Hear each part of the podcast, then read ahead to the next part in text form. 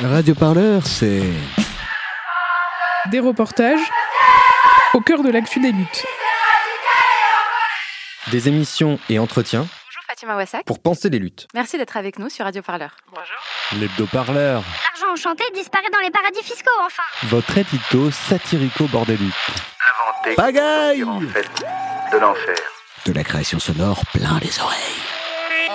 Pour aller Partout, Tout le temps. Nous avons besoin de toi. toi, Et toi Et toi aussi. alors faites un don. Sur radioparleur.net slash don. Salut à tous et à toutes, j'espère que vous allez bien et surtout que vous prenez soin de vous en ce moment. Je suis très heureux de vous retrouver cette semaine encore pour un nouvel épisode de Penser les luttes, votre podcast pour penser ensemble les mouvements sociaux. Et avant de démarrer ce nouvel épisode, je prends un instant pour faire appel à votre soutien. Radio Parleur est actuellement en campagne de dons. Objectif récolter 20 000 euros avant le 2 décembre prochain. Une somme qui va nous permettre de continuer à vous proposer des podcasts libres et indépendants, de solidifier aussi encore un peu plus ce média et d'aller encore plus loin avec vous, auditeurs et auditrices sur les luttes sociales. Rendez-vous donc sur radioparleur.net, vous cliquez sur l'onglet Faire un don. Et si côté argent, bah, c'est un peu compliqué, eh bien n'hésitez pas juste à faire tourner l'information, c'est déjà une grande aide pour nous. Dans tous les cas, merci, merci d'être toujours plus nombreux et nombreux à nous écouter. Allez, cette semaine, on se penche sur une question que se posent sans doute toutes les militantes et militants en ce moment. Comment continuer à se mobiliser en temps de pandémie et en temps de confinement?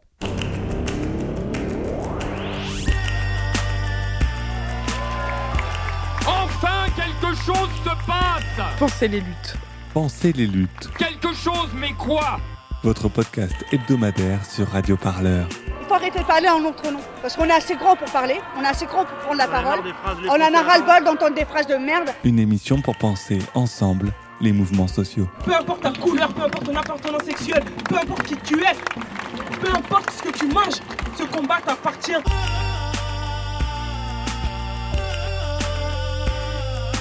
Radio Parleur,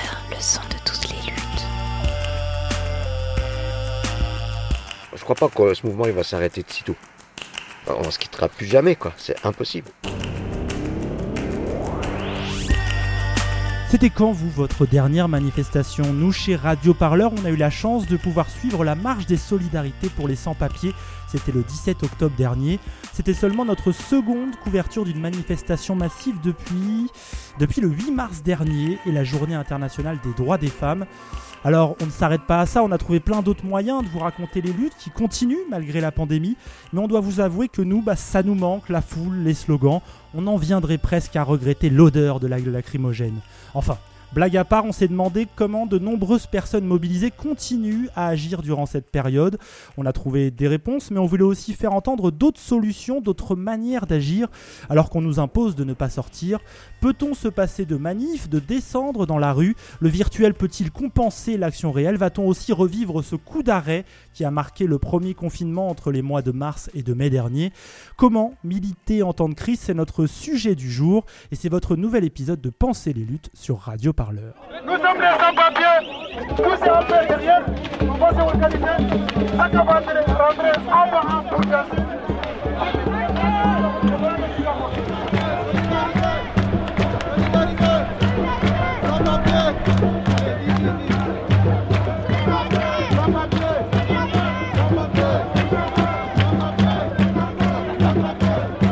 Vous voyez tous les gens qui sont là, il y a les gens qui ne sont pas les papiers, ça fait 10 ans, 11 ans.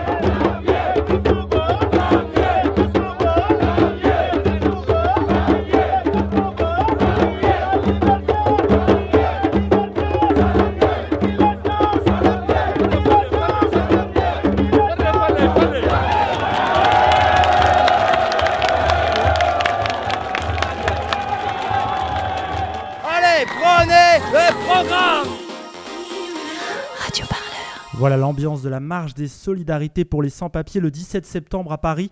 Euh, des extraits issus d'une vidéo de la chaîne YouTube Street Politique. Vous retrouvez aussi hein, sur Radio Parleur un épisode de Penser les luttes enregistré sur la place de la République au départ de cette manifestation. Alors je vous présente tout de suite nos deux invités du jour pour parler de cette question de mobilisation pendant le confinement. Flo, bonjour. Salut. Salut, alors vous êtes musicienne et comédienne, membre de la fameuse compagnie bah, Joli Môme. Alors Joli Môme, c'est à la fois une troupe de théâtre, une chorale, et à Saint-Denis, c'est aussi un lieu d'organisation des luttes, hein, avec le théâtre de la Belle Étoile. Euh, vous organisez aussi un festival annuel, un événement qui, comme beaucoup d'autres, a dû être annulé cette année. Tariq Safraoui, bonjour. Bonjour. Alors vous, vous êtes militant et vidéaste, vous avez notamment mis en place euh, les projections Covid-19 afin d'organiser une manif de confinement, c'était le 31 mars 2020, euh, c'était pendant le premier confinement, on va détailler tout ça. L'idée c'était de projeter des messages politiques sur les murs de Paris alors même qu'on était coincé chez nous. Euh, je vais commencer par une question simple, Tariq et Flo, une question peut-être un peu bête. L'année dernière, à la même époque, c'était la grève contre la réforme des retraites, elle battait son plein, les manifestations, les mobilisations de rue bah, s'enchaînaient peu à peu et faisaient suite à des mouvements sociaux très forts, je pense au Gilets jaunes. Alors voilà, on est en novembre 2020, la pandémie a tout bouleversé. Est-ce qu'on peut raconter pour vous ce qui a changé dans votre militantisme par rapport à novembre 2019 euh, Peut-être Tariq pour commencer, puis Flo. Bah, il y, a, des réponses euh, directes qui sont qu'on peut plus sortir de la même façon, etc. Mais euh, je pense que la moi, je pense que la période, elle est quand même alliée avec euh, justement ce qui, ce qui s'est passé avant, notamment vis-à-vis de la défiance qu'ont les gens et qui est une défiance légitime du pouvoir quand il nous dit de nous protéger alors qu'il vient de passer les six derniers mois à essayer de, de, de nous retirer des droits et, de nous attaquer. Donc en ça, pour moi, c'est la, la, même période. Et et que je pense euh, que c'est le premier point. Mais après, ensuite, euh, qu'est-ce qui a changé? Ben évidemment, en fait, il y a une pandémie mondiale, donc c'est beaucoup plus compliqué de de, de se dire qu'il faut se retrouver euh, ensemble, alors que c'est, on le sait, un des premiers trucs qui, qui qui nous est interdit en ce moment. Flo, un peu la même question pour vous, pour la compagnie Jolimom. Qu'est-ce qui a changé en un an? Bah, il y a pas mal de choses qui ont changé. Nous, ça fait un, an d'ailleurs qu'on accueille l'association Solidarité Migrants Wilson donc ça, ça, a changé pas mal de choses, euh, qui viennent faire à manger ici euh, tous les mardis et qui organisent des maraudes euh, tous les jeudis. Et c'est vrai que bah, pendant le premier confinement, du coup, comme il y a pas mal d'associations qui se sont arrêtées parce que leurs bénévoles étaient, étaient quand même beaucoup des retraités, donc ils avaient peur aussi de l'épidémie, à, raison. du coup, ils ont augmenté leurs maraudes. Et c'est vrai que nous, ça nous a bah, on les a beaucoup soutenus à ce moment-là. Ça, ça a changé pas mal de choses par rapport à notre militantisme de fait, quoi. Après, moi, j'ai l'impression qu'effectivement, il y a, je suis assez d'accord avec euh, Tariq, il y a aussi ce côté de, à la fois euh, d'avoir des revendications, d'avoir une défiance vis-à-vis du gouvernement et en même temps une peur de l'épidémie, une qui, vient aussi du, du, du, confinement, de tout le climat d'angoisse qui, avec toutes ces annonces de mort tous les jours et tout ça, et, de, gens en, réanimation. Moi, je sais qu'après le confinement, euh, quand je me suis retrouvée la première fois euh, dans des soirées sans masque, je, me suis demandé si je devenais pas agoraphobe, quoi. Enfin, il y avait un, truc de, enfin, il y a une peur qui, me semble normale aussi, et et aussi, je pense un, un peu une, comment dire, un peu l'impression d'être paralysée entre cette, cette question d'être responsable vis-à-vis -vis de l'épidémie et en même temps d'avoir des revendications légitimes et, euh, et des, choses à faire entendre. Quoi. Donc, euh, ça devient beaucoup plus complexe du coup de mobiliser, quoi. Enfin, d'avoir envie de se retrouver. Je sais que les premières manifs qu'on a faites après le confinement, notamment celle justement bah, des sans-papiers, qui était en mai, je crois, où c'était étonnant de voir une manif comme ça, aussi déterminée, finalement aussi libre parce qu'ils nous ont laissé passer, tellement il y avait de monde. Et, je crois que c'est une des plus belles manifs que j'ai faites depuis 2016, quoi. Il y avait un truc de libération à ce moment-là ça serait bien qu'on retrouve, mais là, c'est plus la même période, quoi. Flo, justement, en préparant cette émission, euh, on en a discuté. Vous évoquiez un blocage du milieu militant, le fait d'être partagé entre le devoir de responsabilité, celui de pas transmettre la maladie, de pas contaminer aussi bah, ses proches, et l'indignation face aux décisions du gouvernement. Est-ce qu'on peut détailler ce sentiment que vous avez ressenti? Bah, moi, j'ai ressenti ça beaucoup dans le milieu euh, de gauche. Alors, je sais pas, c'est peut-être par rapport euh, aussi à ce que je vois un peu sur mes réseaux sociaux et tout ça, mais même aussi à la radio. Euh, quand j'entends, euh, j'entendais un maire communiste la dernière fois à, la radio et il n'y avait pas une once de, doute par rapport euh, au fait que le, couvre-feu soit pertinent. Alors moi j'attendais quelque chose de quand même un peu voilà un peu revendicatif quand même quoi et j'avais l'impression qu'il y avait une, paralysie à un moment donné mentale de, de se dire ok il faut qu'on protège les citoyens il faut qu'on soit responsable il y a aussi un truc de, j'ai l'impression dans le discours de il faut être responsable quoi. Mais du coup, euh, voilà, on est responsable. Alors ça fait quoi? Ça veut dire qu'on fait tout ce que le gouvernement nous dit de faire. euh, Qu'est-ce qu'on se donne comme latitude pour euh, revendiquer quoi On va en parler ju- justement. Euh, Tariq, vous, vous avez vécu lors du premier confinement l'idée de rester chez soi, s'isoler.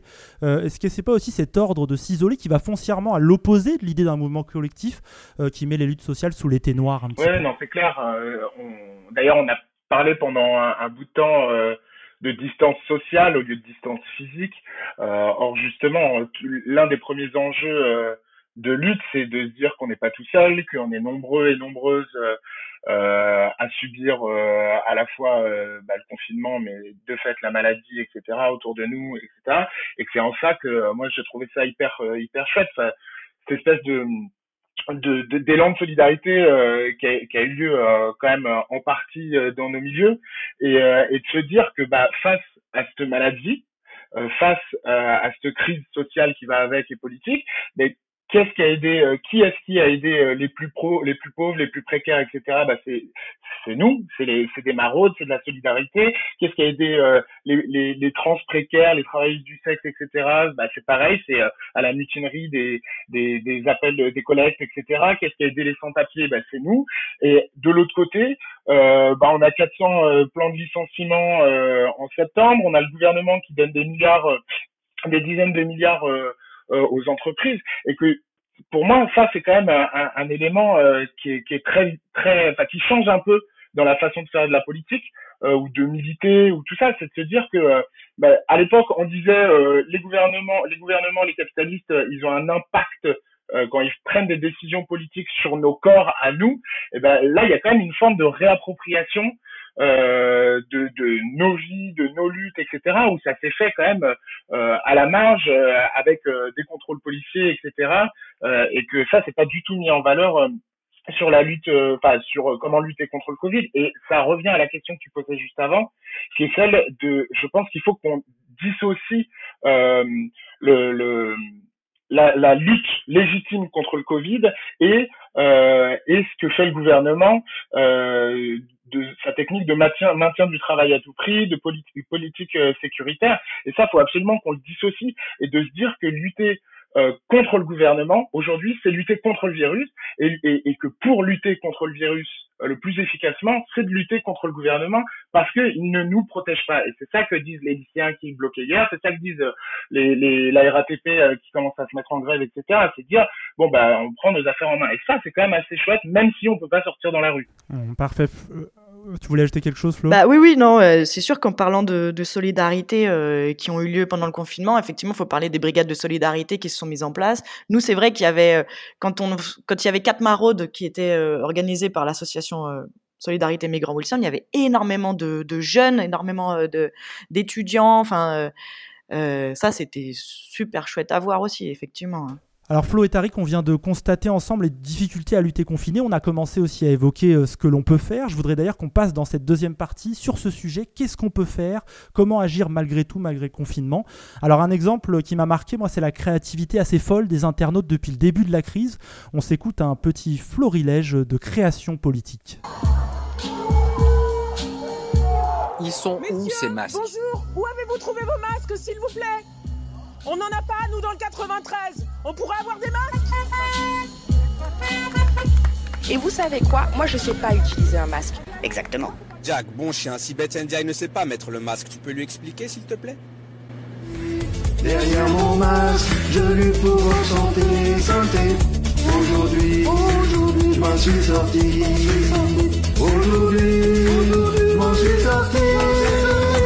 Très mal, La plupart des gens qui travaillent ne viennent pas avec leur propre voiture.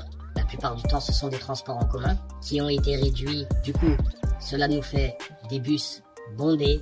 Attestation, police, drone, hélicoptère, police, violence policière, amende.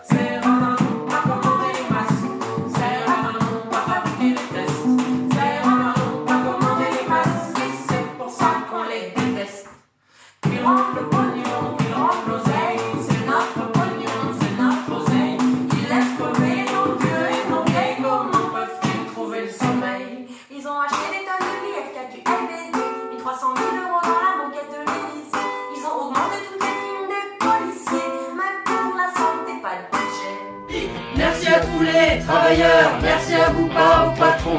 Merci à toutes les travailleuses, merci à vous, pas à Macron. Merci à tous les hommes libres, merci à vous les Marocains.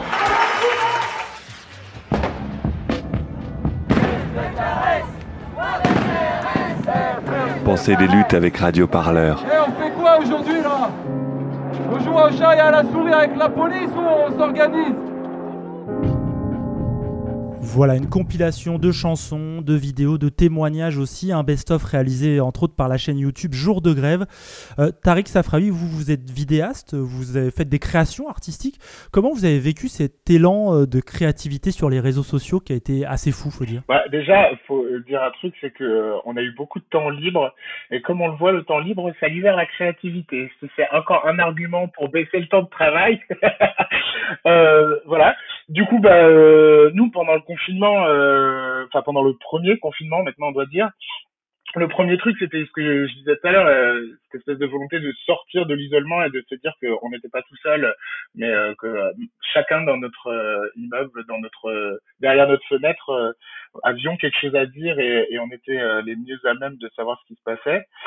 Et, et, et, le truc, c'était de, de, politiser le moment. Et je pense que pendant le premier confinement, on a quand même globalement réussi à le faire. J'ai l'impression que pendant le premier confinement, on avait tous les yeux rivés sur l'hôpital et sur euh, les conditions euh, euh, qu'avaient les soignants et les soignantes pour pour nous sauver. J'ai l'impression que dans ce deuxième confinement, on a les yeux rivés plus sur les entreprises, les les les, les chiffres d'affaires des petites librairies ou alors des des, des des serveurs, enfin pas des serveurs justement, mais des patrons euh, de, de restaurants à Marseille ou des taxis. Enfin bon voilà, c'est quand même pas la même chose pas la même ambiance. On va l'évoquer, ça, euh, c'est, cette différence entre le premier et le deuxième confinement. On va prendre le temps de l'évoquer. Mais d'abord, je, voulais me pencher sur cette, euh, cette suite, peut-être ce débouché, peut-être pour les mouvements sociaux, qui est le milieu un peu virtuel. Euh, là, on voit de multiples domaines de notre société en ce moment qui se numérisent. Est-ce que passer à la lutte virtuelle, Flo, ça peut être une forme de solution? Bon, je suis pas convaincu moi parce que enfin, je sais pas. Moi, pour moi, la lutte virtuelle, c'est plus bon, je suis derrière Facebook et, et je like. Du coup, euh, je, je, je, je, par rapport en fait à, bah, je sais pas, moi, pour moi, euh, oui, euh, toute la créativité qu'il y a eu pendant le premier confinement. D'ailleurs, nous aussi, on a, on a fait une chanson, on a repris le, le slogan des Gilets jaunes et pour justement politiser à un moment donné les, les applaudissements parce que c'était un peu insupportable. Après, la lutte virtuelle, euh, je sais pas. Moi, je suis un peu sceptique, mais. Euh... Tariq, euh, un désaccord là-dessus, j'ai l'impression. Non, mais déjà, c'est drôle parce que euh, cette chanson était géniale hein, que vous avez faite et elle a été euh, partagée, enfin, elle a été diffusée à fond euh, à Grenoble pendant une projection de, de, de quelqu'un que je connais pas. donc, cette chanson a été diffusée à fond dans Grenoble. voilà. Et, et, et ce que je voulais dire, c'est que justement, ça illustre bien le fait que le, le virtuel, enfin, d'un, le virtuel, c'est une continuité du réel, c'est-à-dire que c'est des gens qui sont derrière les ordinateurs, etc.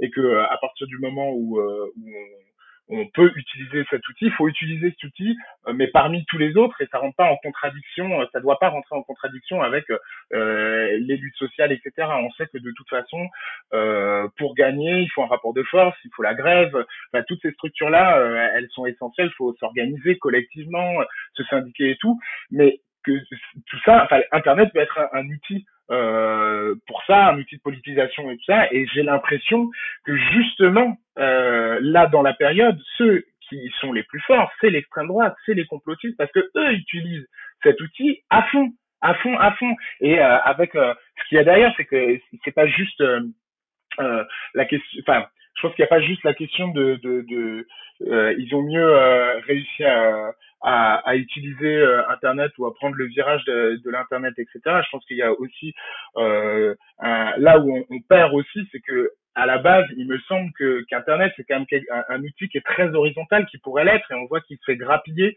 euh, à la fois par euh, à, à, par euh, les, les GAFAM, etc., mais aussi par le pouvoir qui essaie de d'y mettre un contrôle, et que je pense que justement il faut protéger cet outil-là euh, parce que ça peut être un outil très démocratique, ça peut être un outil très horizontal, euh, à condition qu'on ne laisse pas aux complotistes et aux Et justement, peut-être ma question était mal posée. Il n'y a pas d'opposition forcément entre action dans le virtuel et action dans le réel. C'est pas l'un qui doit remplacer l'autre.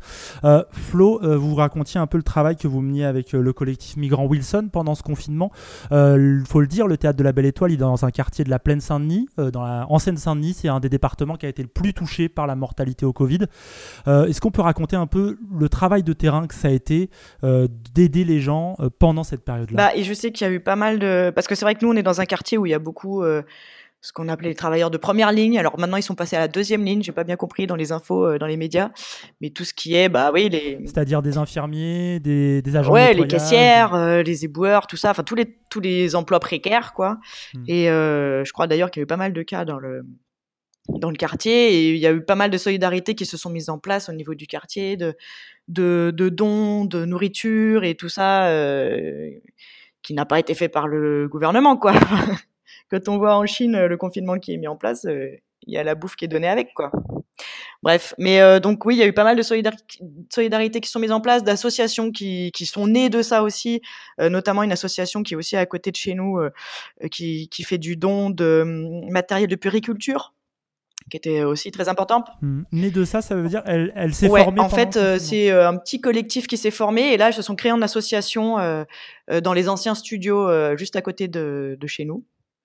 et après aussi, effectivement, pas mal de gens du, du, quartier et même d'un peu plus loin, hein, parce que l'association Migrants Wilson, elle, elle, commence à être un peu connue et donc il y a même des gens qui venaient de, de Paris aussi, enfin des, des arrondissements autour de la plaine Saint-Denis pour donner des coups de main assez régulièrement. Quoi. Il faut le dire, hein, le collectif Migrant Wilson. Wilson, en fait, c'est la très grande avenue qui relie la porte de la Chapelle au nord de Paris au Stade de France à Saint-Denis. Et euh, du coup, elle distribue depuis maintenant plusieurs années euh, des repas aux personnes migrantes qui souvent euh, dorment sur cette avenue, dans la rue. Donc. Ouais, c'est ça, depuis 2015. Et d'ailleurs, en ce moment, on peut quand même dire qu'il y a à peu près 1500 personnes qui sont au niveau de la porte de Paris, donc à Saint-Denis, en ce moment-là, c'est un peu catastrophique un camp qui s'est encore une nouvelle fois euh, reformé.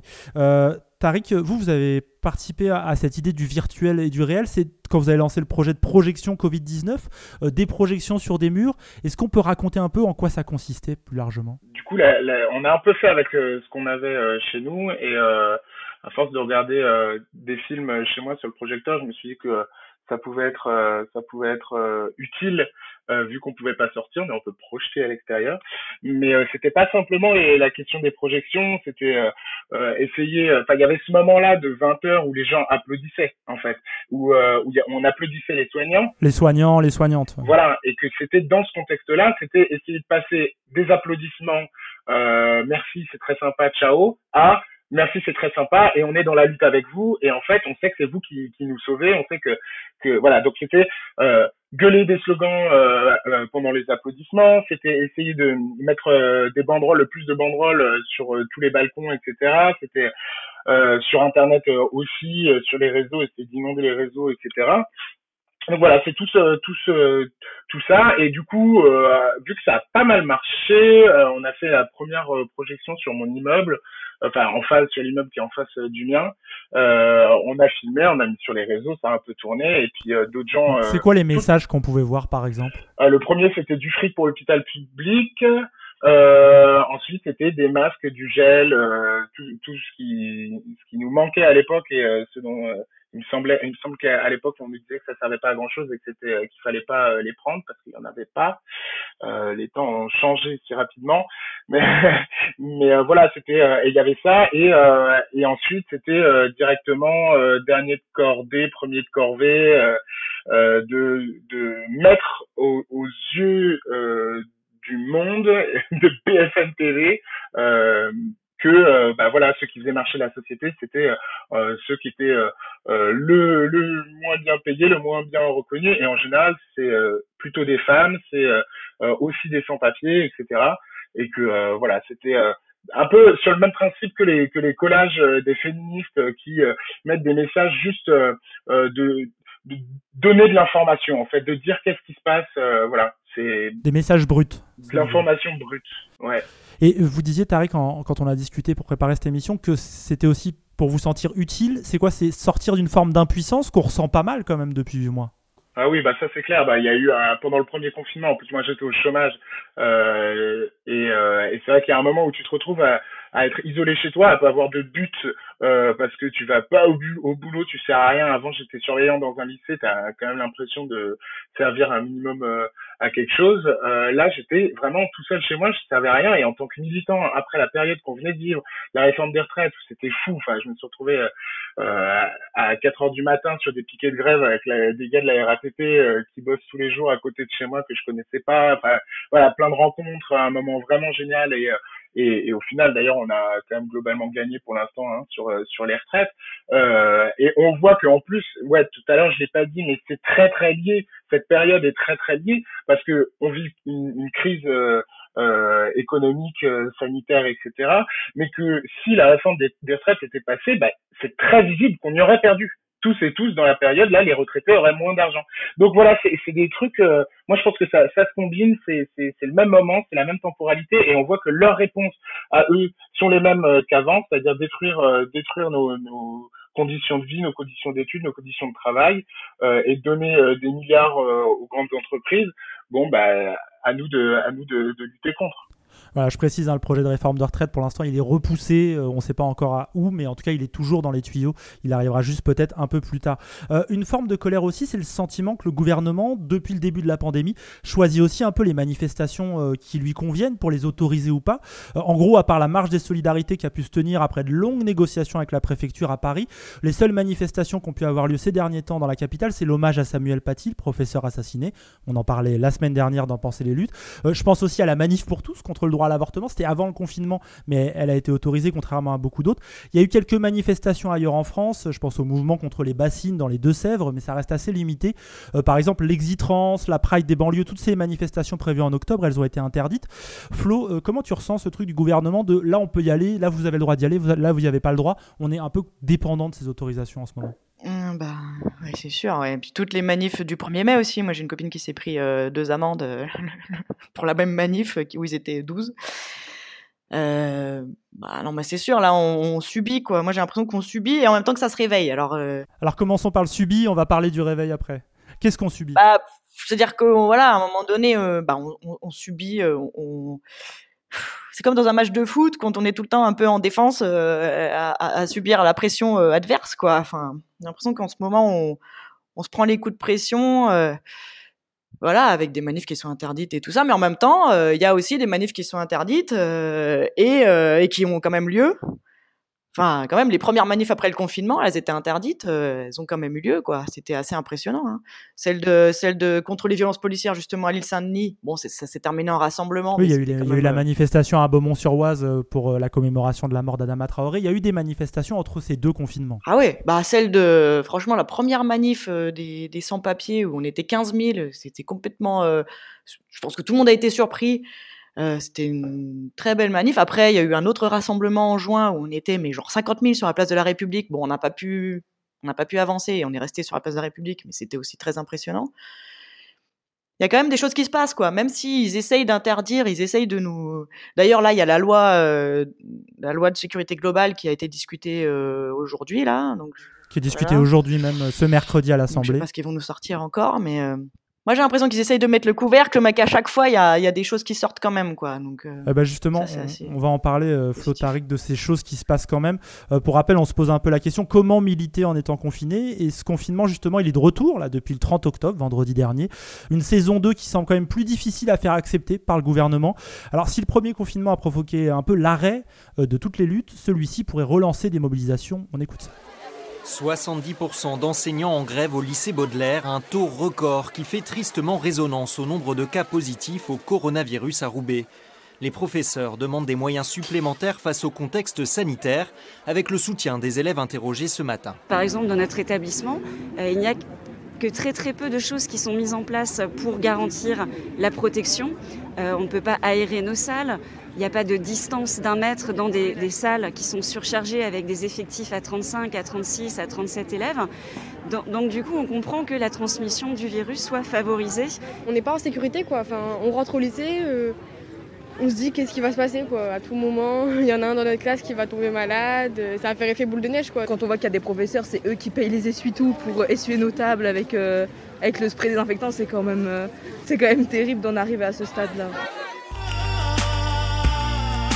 Pensez les luttes, votre podcast hebdomadaire sur Radio Parleur. Pour penser ensemble les mouvements sociaux. Voilà un extrait hein, d'un reportage du journal de France 3 Hauts-de-France, euh, diffusé mardi 3 novembre. Euh, Flo et Tariq, vous l'avez évoqué euh, tous les deux durant cette émission. Ce deuxième confinement, il suscite pas la même réaction que le premier. Flo, pour commencer, quand on en parlait, en préparant l'émission, on parlait du fait que le premier confinement était concentré sur les hôpitaux. Là, on a l'impression que les colères sont plus multiples. Ouais, bah moi j'ai l'impression que au premier confinement, ils ont un peu réussi à nous faire gober euh, bah, le fait que l'hôpital était dans cet état bah, à cause de tout ce qui s'était passé avant euh, et que donc on pouvait pas faire autrement et tout ça. Et donc on a accepté quand même. C'était quand même plutôt tout le monde un peu à l'unisson. Et là, euh, ça fait six mois. Ça fait six mois que quand même on parle d'une deuxième épidémie. Euh, six mois qu'ils nous disent ça va être prêt, tout ça. Six mois qu'ils continuent de détruire l'hôpital.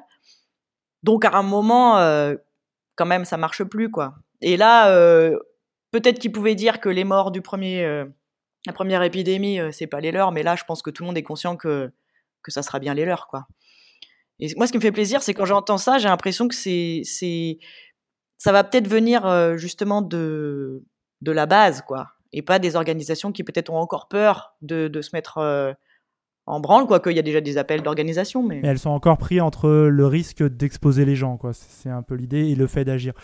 Certaines, ouais, j'ai l'impression. Tariq, sur cette question, les enseignantes et enseignants qu'on vient d'entendre, ils parlent d'un protocole sanitaire renforcé inapplicable. Euh, alors eux, ils sont à Roubaix, c'est l'une des villes françaises où le, le, virus circule le plus.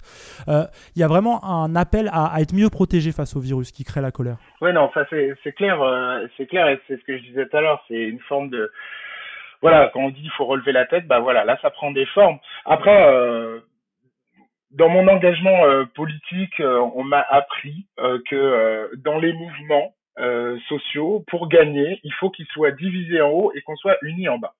C'est très bizarre parce que j'ai l'impression que cette période de Covid, confinement, bah, j'ai l'impression que c'est un mouvement social. Euh, que euh, on n'est pas, on n'a pas clôturé euh, la période des retraites et qu'on est en combat permanent avec avec le gouvernement. Et si on est euh, pas tout à fait unis, et c'est le moins qu'on puisse dire en ce moment euh, de notre côté, parce que les élections euh, sont, sont en train de, de prendre la tête. Enfin, c'est franchement une épine dans le pied pour, pour, pour nous. L'approche des présidentielles de 2022, ça? Voilà, l'approche des présidentielles fait qu'il y en a plein qui sont en train de, qui ont les yeux rivés sur la présidentielle plutôt que sur ce qui se passe maintenant. Et oui, voilà, donc ce truc de être unis en bas, c'est compliqué, mais par contre, ce qu'il faut pas oublier, c'est qu'on vit une, une crise politique majeure où euh, depuis le début de l'épidémie, euh, la ministre de la Santé, elle est out, le Premier ministre Édouard Philippe, il est out, la ministre du Travail, Pénicaud, on n'en entend plus parler, Sibeth Ndiaye, elle, est out, euh, donc de leur côté aussi, euh, ça change. Et en plus, ils les ont remplacés par Dupont de Moretti, euh, qui, a des, qui est plongé dans des affaires de conflit d'intérêts, Darmanin de, de, de délinquance sexuelle. Donc, il y a un moment où c'est quand même frustrant parce qu'on se dit il faut il y a, y, a, y a, une brèche il faut qu'on qu rentre dedans quoi. Flo cette frustration cette brèche vous la ressentez aussi vous? Carrément. Après, faut, faut, faut arriver à rentrer dedans, quoi. Maintenant, euh, voilà, faut arriver à se bouger. c'est ça, c'est ça qui est toujours euh, pas facile, quoi. Mais Parce qu'un un des problèmes, c'est que les plus conscients de ces problèmes-là, notamment des problèmes que vivent les hôpitaux, c'est aussi les plus conscients du risque de contaminer les autres ou eux-mêmes d'être contaminés.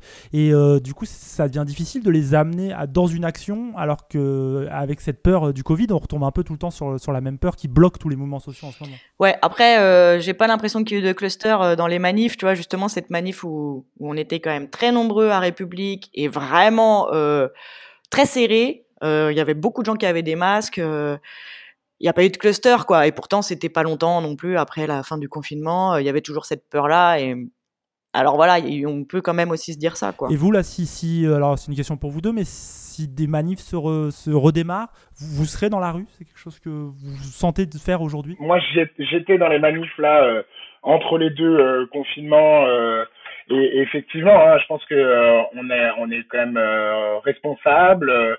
les gens portaient des masques. Enfin, tu vois, c'était ouf de voir à quel point euh, dans la manif euh, des sans-papes, tout le monde portait le masque. Euh, c'est là, tu te dis, ils les ont pas distribués gratuitement, hein, les masques. C'est-à-dire tout le monde s'en est procuré. Que voilà, les gens sont responsables. Je pense que les gens quand même font, font attention à, eux, etc. Euh, J'ai oublié la question. Est-ce que vous irez en manif, tout simplement? Ah oui, voilà. Est-ce que en manif? Je crois pas. Là, tout de suite, moi, personnellement, pas. Pourquoi? Parce que je pense que parce que je pense que si on demande d'un côté euh, que le gouvernement euh, nous protège, protège les salariés, etc. Si moi je demande à mon nouveau travail, parce que maintenant je suis plus au chômage et c'est une très bonne nouvelle, c'est rare en ce moment, donc il faut le dire. Félicitations. Et je, ouais, merci. C'est un truc de ouf en ce moment. Et euh, bah, du coup, je peux télétravailler. Euh, et quand Macron a parlé euh, avant le, le couvre-feu, euh, bah, son, son allocution, techniquement, moi, ça voulait dire que je retourne dans les transports, que je retourne au travail parce que j'étais plus confiné que ce qu'il préconisait. Donc, il y a un moment où c'est pas tout à fait clair. c'est, de toute façon, le gouvernement n'est pas clair, le gouvernement euh, fait n'importe quoi. Castex, on n'en parle pas, c'était Monsieur déconfinement normalement, euh, c'est Monsieur reconfinement. Donc euh, il y a un moment, c'est qu'ils ont bien merdé à un endroit. et, et donc de fait, vu que je, je dis qu'ils sont inconséquents, je dis qu'on est en danger, qu'il y a une deuxième vague, que c'est dangereux, etc. Je pense que si on en est euh, à arriver à une forme de confinement, c'est que c'est la dernière arme, c'est c'est l'arme nucléaire quoi, et que dans ce contexte-là, moi, je pense pas. Je pense qu'on on peut attendre, euh, on peut attendre un mois. Après, encore une fois, euh, si ça pète, ça pète, et on sera là de toute façon. Mais euh, mais c'est clair que je pense que c'est compliqué de toute façon d'envisager, enfin pour soi, mais même d'envisager quelque chose qui puisse marcher si euh, il y a la moitié des gens qui euh, ont peur du Covid, l'autre moitié des gens qui ont peur euh, du terrorisme, et encore une autre moitié, même si c'est pas très mathématique, des gens qui, qui se prennent de, de l'islamophobie et du racisme dans la gueule et qui sont en train de se débattre de ça. Donc c'est vrai que là, on est, on est sur une période où, où de fait, on se prend plein du percute, quoi. Flo, un peu, un peu la même question. La compagnie Jolimôme, c'est une habituée des manifestations. Je sais pas si vous en avez discuté entre vous. Est-ce qu'aujourd'hui, vous vous sentez de retourner en manifestation si elles reprennent? Bah, moi, j'ai l'impression. Alors là, on n'en a pas trop discuté, mais en tout cas, il, commençait à y avoir un peu euh, une mobilisation euh, avec une AG des, par rapport à la CGT Spectacle, les intermittents et tout ça, et par rapport à l'assurance chômage qui a été reportée euh, en avril.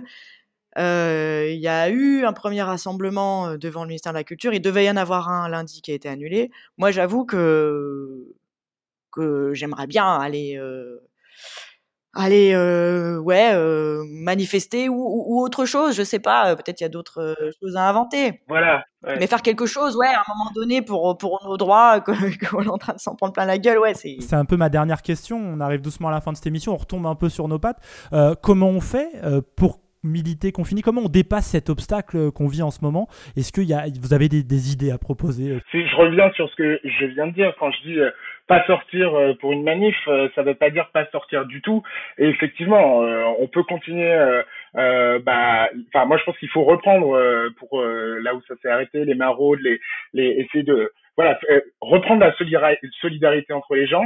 Euh, de fait, le coup des projections, moi j'en sais rien parce que euh, s'il fait plus nuit, euh, s'il fait nuit plus tôt, ce qui est un avantage, le désavantage c'est que les gens ils sont pas à leur fenêtre ni à 20h ni à 21h pour pour applaudir les soignants et que bon moi je veux bien diffuser des trucs sur les murs mais vu qu'il y a personne dehors, si personne n'est à sa fenêtre non plus, ça sert pas à grand chose.